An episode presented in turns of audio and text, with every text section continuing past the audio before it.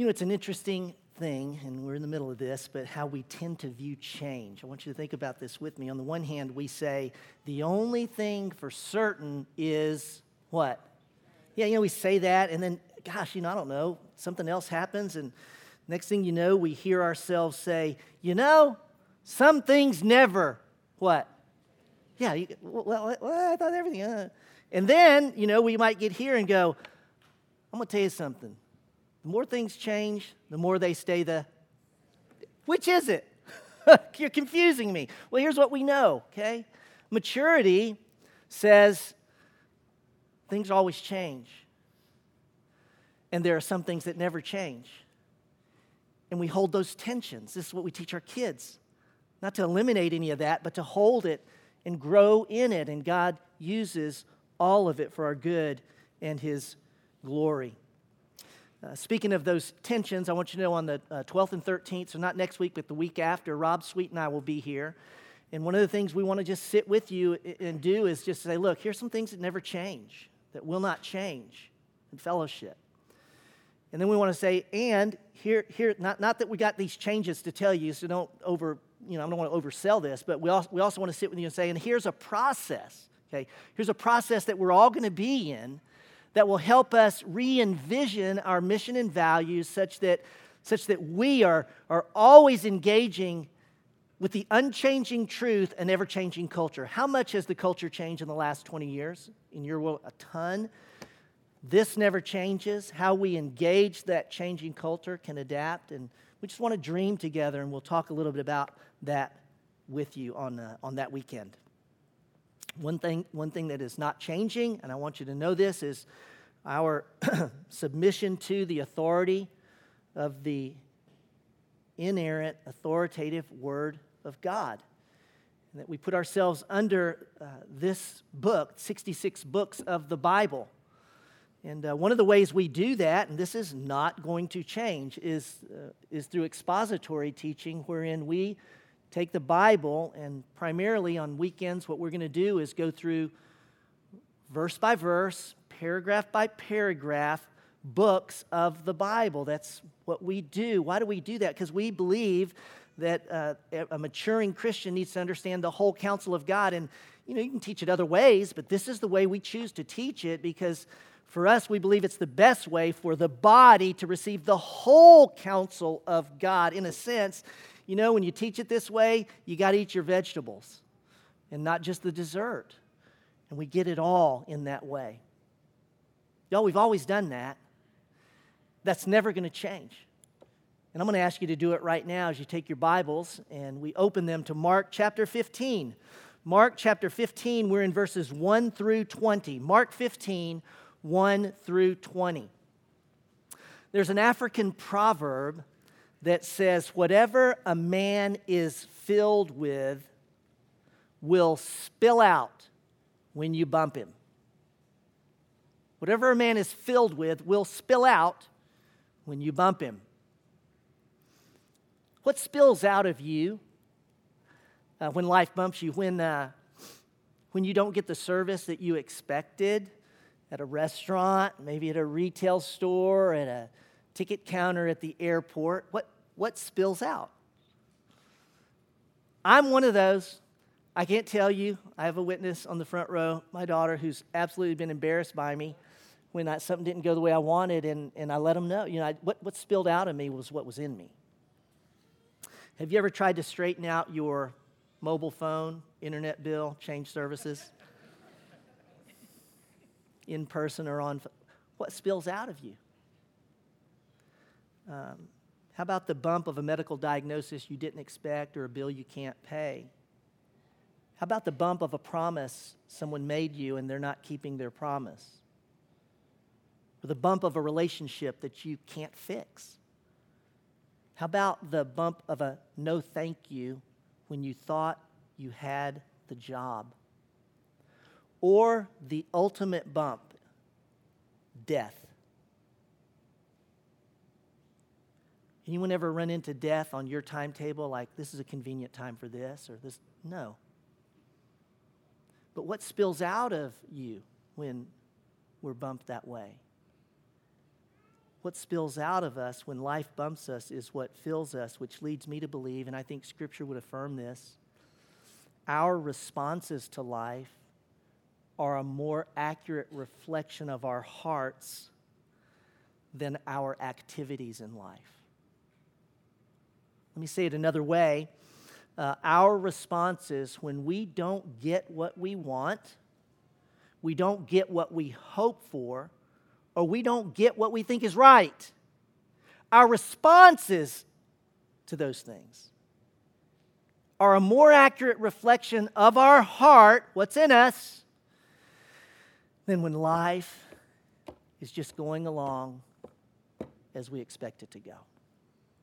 The disciples are being bumped by life in ways they never envisioned.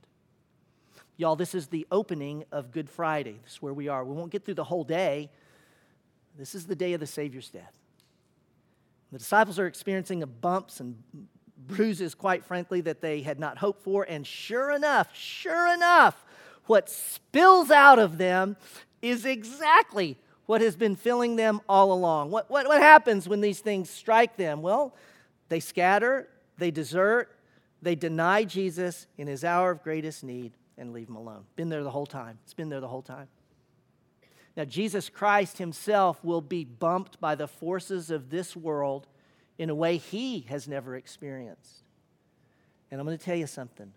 What comes out of Jesus is exactly what fills Jesus and has been filling Jesus and will fill Jesus for all eternity. And may I say, what spills out of him is the answer to our greatest need in life. Aaron mentioned us, all of us sit here with struggles and issues, and I don't want to oversimplify this, but I don't, also don't want to under biblical it. Jesus is the answer. And what spills out of him is also the fulfillment of our deepest hope. It's what spills out of him, it's what we need, it's what we long for. Now, we're going to go through this passage. It's very familiar to us. You know, it's Good Friday. We read this a lot.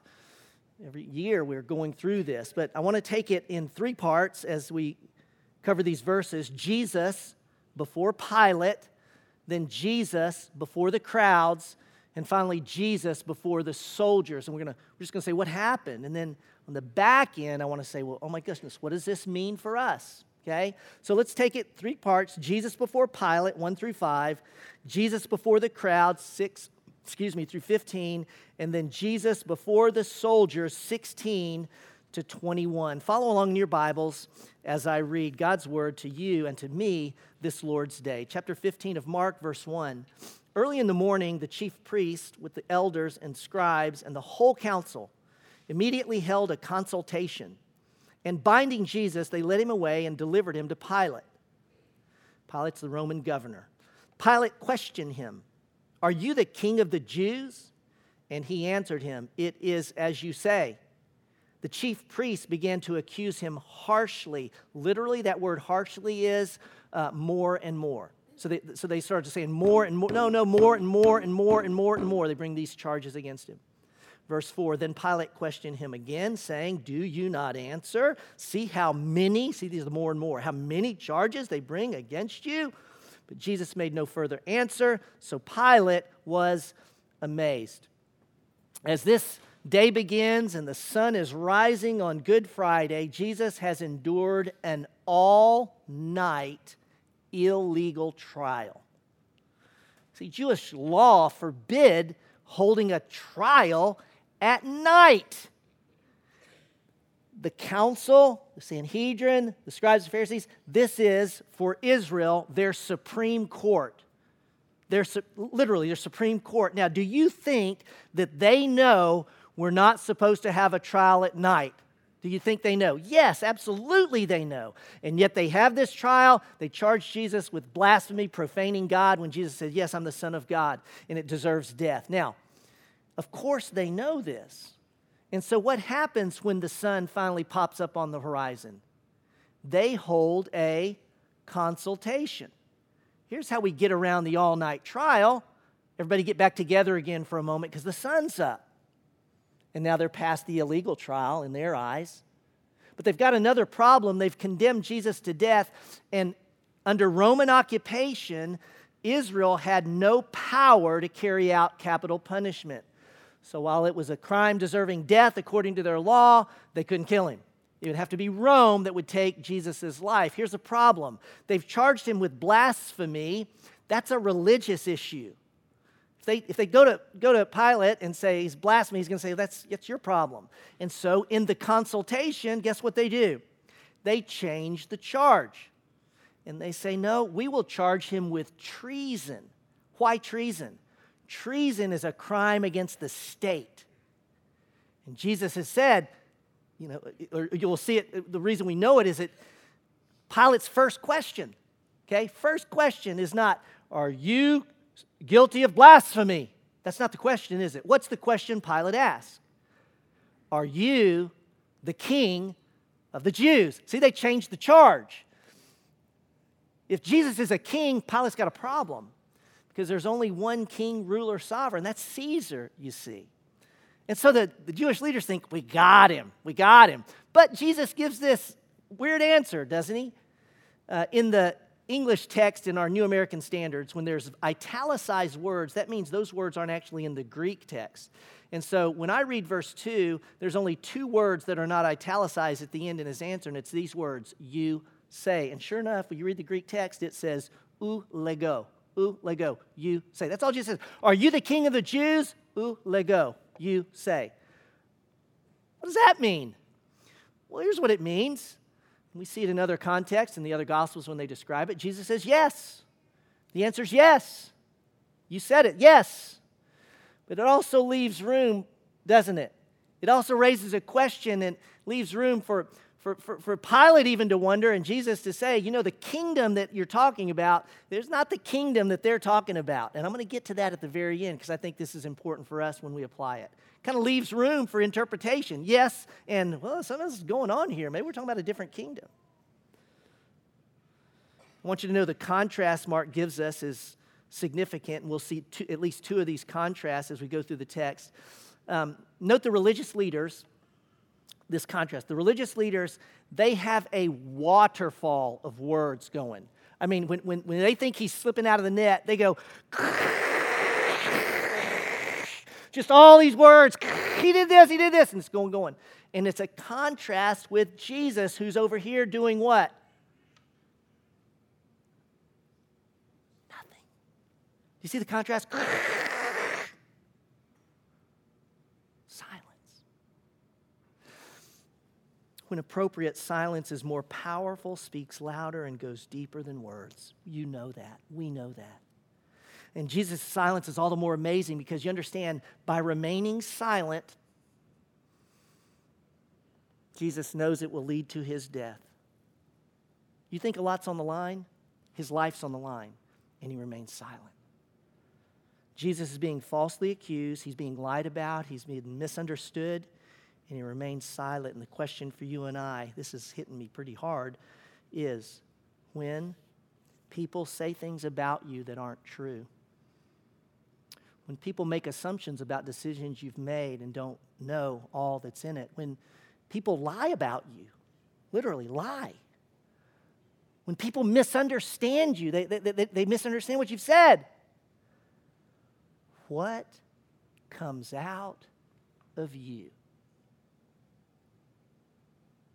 What came out of Jesus is silence. Jesus before Pilate. Let's go to Jesus before the crowd. Verse 6 Now at the feast, he used to release for them any one prisoner whom they requested. The man named Barabbas had been in prison with, with the insurrectionists, the, the, the revolutionaries, trying to turn over Rome, who had committed murder in the insurrection. The crowd went up and began asking him to do as he had been accustomed to do for them. Pilate answered them, saying, Do you want me to release for you the king of the Jews? for he was aware that the chief priests had handed him over because of envy. But the chief priests stirred up the crowd to ask him to release Barabbas for them instead. Answering again, Pilate said to them, Then what shall I do with him whom you call king of the Jews? They shouted back, Crucify him! But Pilate said to them, Why? What evil has he done? Stop right there. According to the Roman tribunal, the Roman authority, what verdict has Pilate just placed on the man Jesus? Guilty or innocent? What verdict has he just put on him? Innocent. How about that? But they shouted all the more, Crucify him! Wishing to satisfy the crowd, Pilate released Barabbas for them, and after having Jesus scourged, he handed him over to be crucified. You know, in Mark's gospel, we already know this, we've been studying it for months. He's very abrupt, he doesn't give all the details, he leaves stuff out. You can read other gospel accounts, and there's really more around this, and we're going to look at one of those in a little bit. But what he chooses, he is absolutely purposeful in the parts he chooses to include. I want you to see two of those purposes. Uh, don't really jump out of it, out at us, maybe, but with a little help, they can. First thing I want us to note is Mark wants the reader to know. He wants the person the, the, the, who he's written this gospel to, he wants them to know that what is happening is happening exactly as Jesus said it would happen. In, in other words, um, what, what Mark wants the reader to know is the prisoner who is being mocked and scourged and beaten is in control, not the ones who are beating him, lying about him, and mocking him. Now, how do we know this? Well, let's think about where we've been. Mark chapter 9, verse 31, Jesus gathers his disciples and he says to them, We're going to Jerusalem.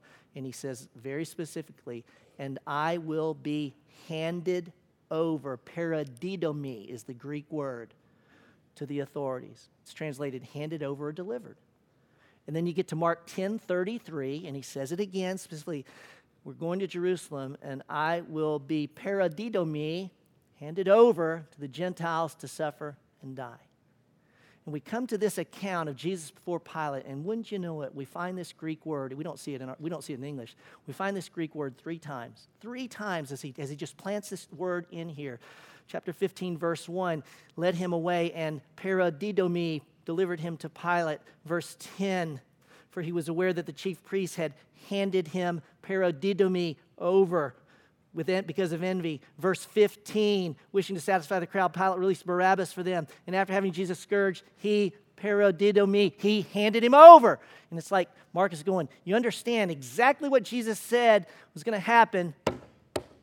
It's happening. Jesus is in control. And what Jesus recognizes is that the hand, the hands that, that hand him over, are being held by the hand of a sovereign God who orchestrates even this ugliness, you all. There's no more, there's no more ugly part of the Bible than this. But God's hand rules the hands that are handing Jesus over for our good and for his glory. Second thing I want you to note again here's another contrast. And see, the, the, the, writers put the contrast in for us to go, whoa, I see that now. Notice this contrast Barabbas, the name means Bar, son of Abba, son of the Father. This is what his name is Bar Abbas, Barabbas. Barabbas is guilty of treason. See, Barabbas was going to take get rid, Barabbas was going to get rid of Rome's, uh, Israel's problem by getting rid of Rome. And he did it with a sword. He's already killed people. Jesus is the son of the Father. Barabbas, son of the Father. Jesus, son of the Father. What crime has Jesus been accused of? Say it out loud. Treason. Was Jesus guilty of treason? No. Jesus guilty of any sin? No. Jesus has come to set Israel free, not from Rome, because Rome's not the problem, from their sin and bondage to sin. And he's not going to do it with a sword. He's going to do it by sacrifice. Now, look at the contrast. When you look at that, you go, oh my goodness. The guilty one goes free through no merit of his own. You tell me, what did Barabbas do to gain his freedom? I'm being serious on this. What did he do? Men and women, he did nothing. He did nothing. But Jesus himself, the innocent one, dies for the guilt of the guilty one. There ends the gospel in this contrast.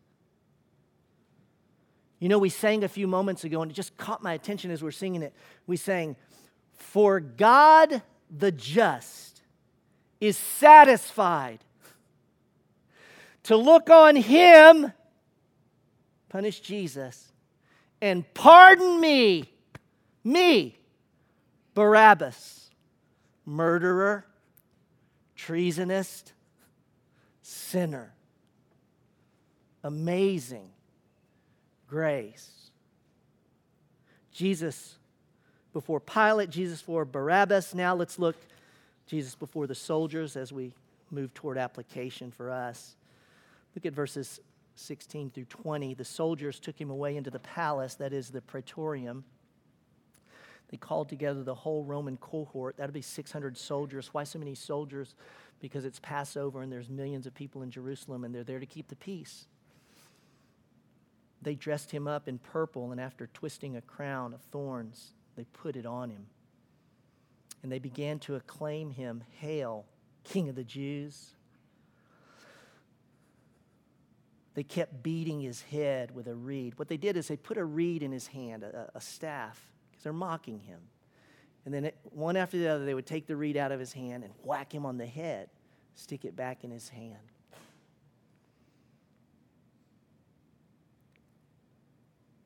Kept beating his head with a reed and spitting on him, and kneeling and bowing before him. After they had mocked him, they took the purple robe off him and put his own garments on him, and they led him out to crucify him. Now, we've, we've read these stories, we know these. I'm not going to go into super detail here. I've got one thing I want us to consider, and that is why the brutality? Why the brutality? You ever thought about this? And I know this is going to sound gross, but I, I want to see why I say it. You ever thought, you know, if Jesus, if the payment for penalty is death, understand this. I want you to know the payment for the payment for sin is not suffering. What is the payment for sin? Say it. What is it? It's death. It's not suffering. Why do you have to suffer like this? Well, the prophets prophesied he would, but even then, why did it have to go this way? Why such uh, brutality? Why couldn't he have been beheaded? That's, you know, just, just boom, it's over. Well, we know God has purposes in all things, don't we? And if we can't read our New Testament without recognizing there's purposefulness in suffering, that's a fact. Let me offer two thoughts on why the brutality. I, am no super scholar, but I think this is close, at least touches on it. First, in dying this way, Jesus shows us the ugliness of sin. Just the ugliness of sin. This is the true nature of sin. See, sin is, we can't even get our arms around how dirty it is and dark it is, but you understand it doesn't just destroy, it demeans, then it destroys. Sin cannot tolerate righteousness, sin will, will crush it, you see, in ways that are ugly beyond our imagination. Uh, and if we think, see, here's where I go. If we think that this level of baseness does not reside in our own hearts, then we take sin too lightly. I'm telling you, read Sermon on the Mount. If you thought an angry thought, you murdered someone. I mean, if we think that if we think that the soldiers are so despicable and we don't have that same sin nature, we're fooling ourselves. It's in me. It's in you. It shows us the ugliness of sin. The second purpose, I think, in submission to the cruelty, I think Jesus shows us the certainty of suffering. So, the, the ugliness of sin and the certainty of suffering. And why do I say that? When Mark wrote this gospel, he was writing to Roman Christians who were suffering under Nero, literally being treated exactly like Jesus is treated. See, this is real. When they read this letter, they would read it and go, That's what they did to my dad. That's what they did to my cousin. That's what they did to my son. That's what they did to my friend. You know, I had a guy work, that I work with, and now he's being, um, you know, he, there's a tremendous injustice. He's being accused of something that's not true. It was happening to them. So Jesus, you see, endures the suffering so that those who follow the servant king and suffer in the same way can know that their Savior suffered like this. And just as Jesus endured and overcame, so too will I, because I'm in Christ. Even if they take my life, it's not the end, you see. Why such brutality? I think shows us the ugliness of sin and the certainty of suffering. Y'all, uh, again, familiar scenes. We go through this on Good Fridays every year. We remind ourselves of these things. The question I have is how did Jesus endure it as a man? This is kind of where I've gone, just so you know. I've thought, well, how, how did Jesus endure this as a man? Jesus is fully God and fully man. You can't take fully off either one of those. Fully God and fully man. And Philippians tells us he set aside much of his godly God attributes to be to be to become a man like us. And so so, as he's going through this, men and women, he's going through it as a man. And therefore, if we get a better idea of how he endured it as a man, as a human being, then when we, you know, are, are, are you know, misspoken of or, or, or suffer or, or mistreated, even, even treated unjustly, and when those things happen, then we too, you see, I think can endure and walk and live through that even as Christ has done it. Now, here's what I know is I've already mentioned that Jesus, I believe, truly recognized that the hands handing him over were guided by the hand of his Father and sovereignty for the good. And God's keeping his promise by these, honestly, these ugly things that are happening. But I think there's at least two other things that Jesus knew. And, it, and, and we actually get it from these, these texts, this story of his time before Pilate. And I want us to consider these two things in our own application. Flip to the right in your Bible to the Gospel of John, chapter 18. I want you to go to John 18. How, as fully man, did Jesus endure, and how can we likewise? John 18, looking at two things. First, John 18, 36. Pilate's amazed. Jesus does not speak so as to defend himself. And I want you to look at verse 36, Jesus' response.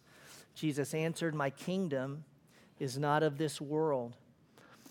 If my kingdom were of this world, then my servants would be fighting so that I would not be handed over to the Jews. But as it is, my kingdom is not of this realm. Men and women, Jesus was living for a different kingdom.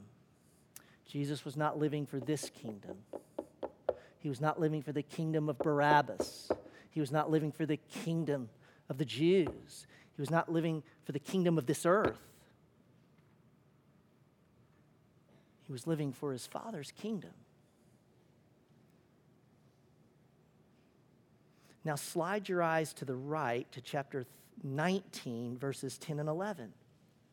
Again, faced with the silence of Jesus, Pilate is exasperated. And I believe Pilate's got an overinflated view of himself and his power and his authority. It just comes out in spades when you read these accounts.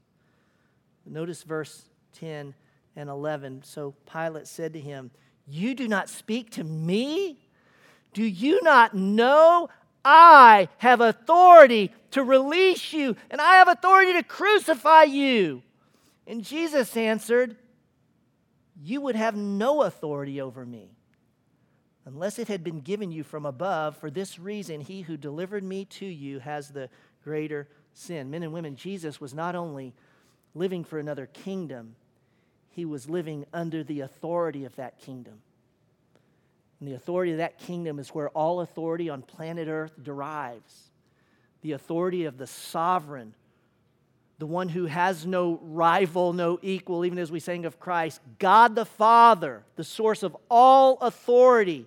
There is no authority that exists on the planet Earth that God is not over, that is not delegated. Paul says in Romans 13, 1, For there is no authority except from God, and those which exist are established by God. And when we read our Bible, start in Genesis, go all the way to Revelation, and you watch God establish authority that begins first with a man and a woman, and then he recognizes an authority of headship in the family. It's what we believe the Bible teaches.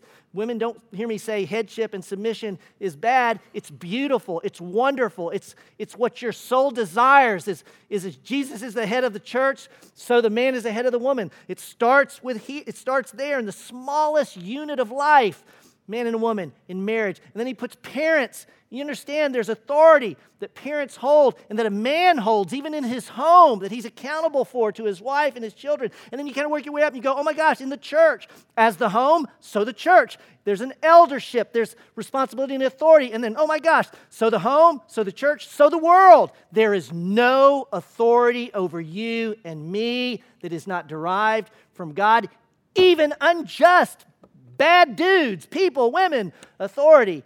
God rules over them all. And Jesus, note what Jesus does. He recognizes God's authority and that God Himself, this is what's amazing. God so works that even unjust, evil, and imperfect authority God uses to bring about what?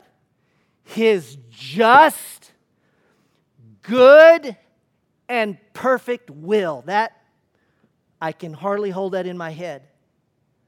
And it's what the Bible teaches us. We're answering the question how is it that Jesus could be bumped by such cruelty, injustice, misunderstanding? How is it that Jesus did this and didn't? I'm going to tell you what I would do. I'd spill out defensiveness.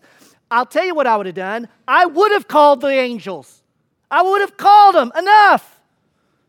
How did he not do it?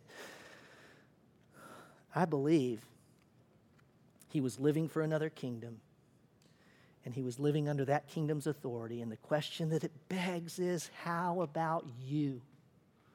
How about me? Look, I can tell you all day long, man, I'm living for God's kingdom. Yeah, God's my authority. I can tell you all day long. You can tell me all day long, and it means nothing because the truth comes out when life bumps me. What spills out of me will answer the question Am I living for the kingdom? And am I living under God's authority?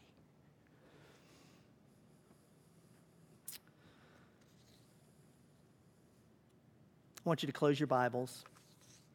I'm going a little long today, but I want us to pause and consider what this means to us.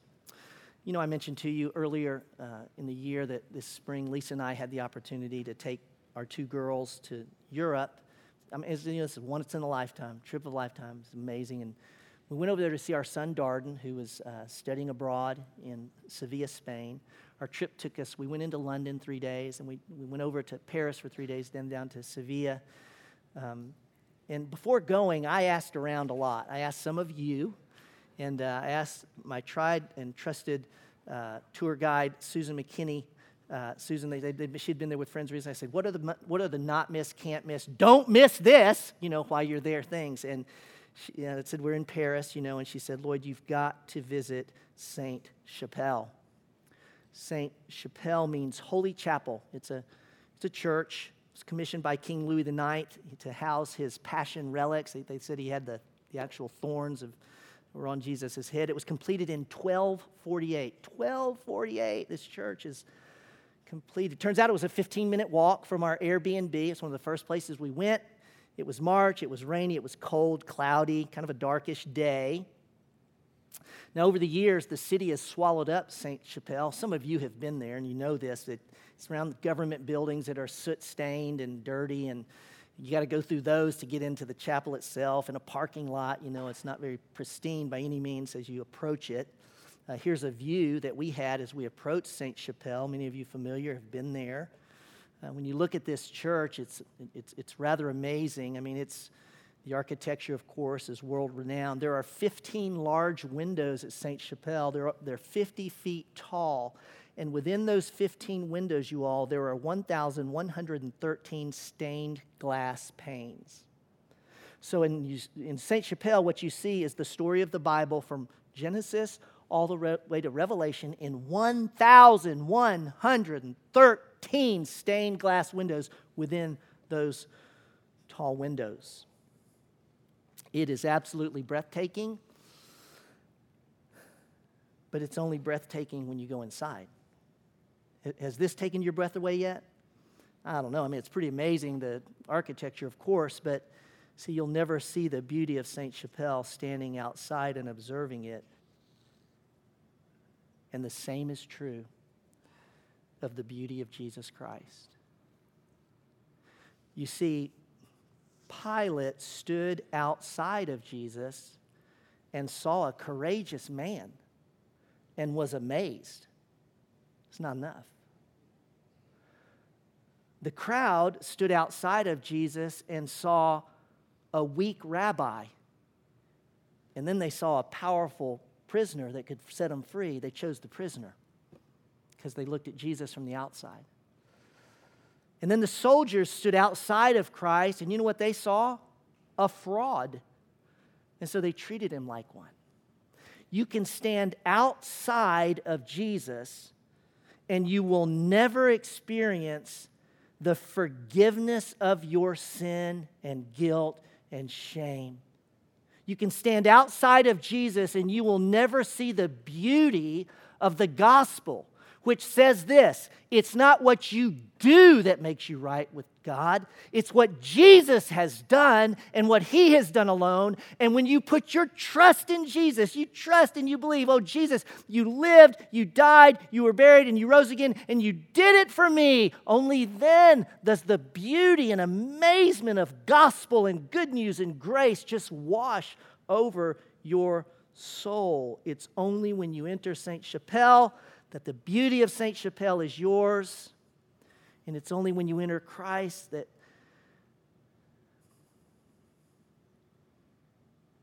that the beauty of Christ is ours. You see, what, what, what spilled out of Jesus in the, uh, you know, these passages are ugly. Let me tell you what spilled out of Jesus in the ugliness of this his blood. Not the blood of bulls and goats, for it's impossible for the blood of bulls and goats to take away sin, Hebrews 10. But the precious blood as of a lamb unblemished, the spotless blood of Christ, 1 Peter. While they're beating him, what spills out of him is love, joy, peace, patience, kindness, goodness, faithfulness, gentleness, and self control. What Pilate you see, did not understand, the crowd did not see, and what the soldiers missed was that Jesus was not a, Jesus was not a victim. Jesus was not a victim being beaten up. Jesus was the Savior of the world who gave his life freely because he loved the ones who were beating him. He loved them. That's why he endured it. And he loves us. But what spills out of Jesus, you all, is for those who trust him, for those who enter and believe. The ugliness of our text is replaced by the beauty of the gospel when we are in Christ. We dare not leave this moment without answering the question that Pilate asked. Well, what do I do with Jesus? Every man, woman, and child in this room, anybody looking at me online, that's the question for you. Right now. If there's no way that everyone in this room has placed their faith in Christ, and I'm so glad you're here. And if God has spoken to you, not me, if God has awakened in you something that says, I've never trusted Jesus. Trust him now. Trust him now. How? Tell him. Tell him, tell him you know that you're sinful and that He lived the life you couldn't, and He died the death you deserved, and you believe it. You trust it. That's it. Believe Him. Then you say, Well, but I don't have all the answers. Neither do I, and neither will you ever have. But if you've got enough right now to trust Jesus, trust Him, trust Him, trust Him. Believe. You change your life, change your eternity. And for those of us in the room who've trusted Christ, are you resting in the beauty of His grace? Are you? Oftentimes I'm not. Would you sit in this moment and would you remind yourself that He did this because He loves you? And you think because you've done something bad since that He doesn't love you anymore? Are you kidding me? He died for us while we were yet sinners, and He loves us while we sin all the way to the grave. Maybe you just need to tell Him you want to see the stained glass more fully. I want you to take a moment and do that now, then I'll dismiss us. You talk to God about how He's speaking to you.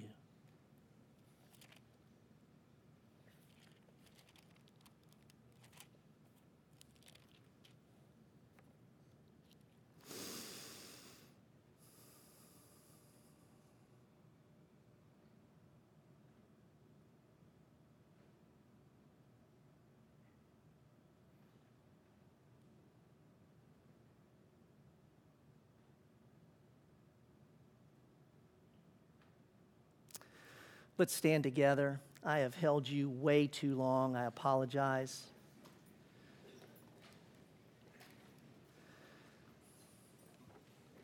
The writer of Hebrews says, Therefore, since we have so great a cloud of witnesses surrounding us, let us lay aside every encumbrance and the sin which so easily entangles us, and let us run with endurance the race that is set before us, fixing our eyes on Jesus, the author and perfecter of faith, who for the joy set before him. Do you know what that part of that joy was? You, you and me.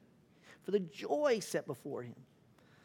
Endured the cross, despising the shame, and is sat down at the right hand of the throne of the Father. For consider him who has endured such hostility by sinners against himself, so that you will not grow weary and lose heart. Amen. And God bless.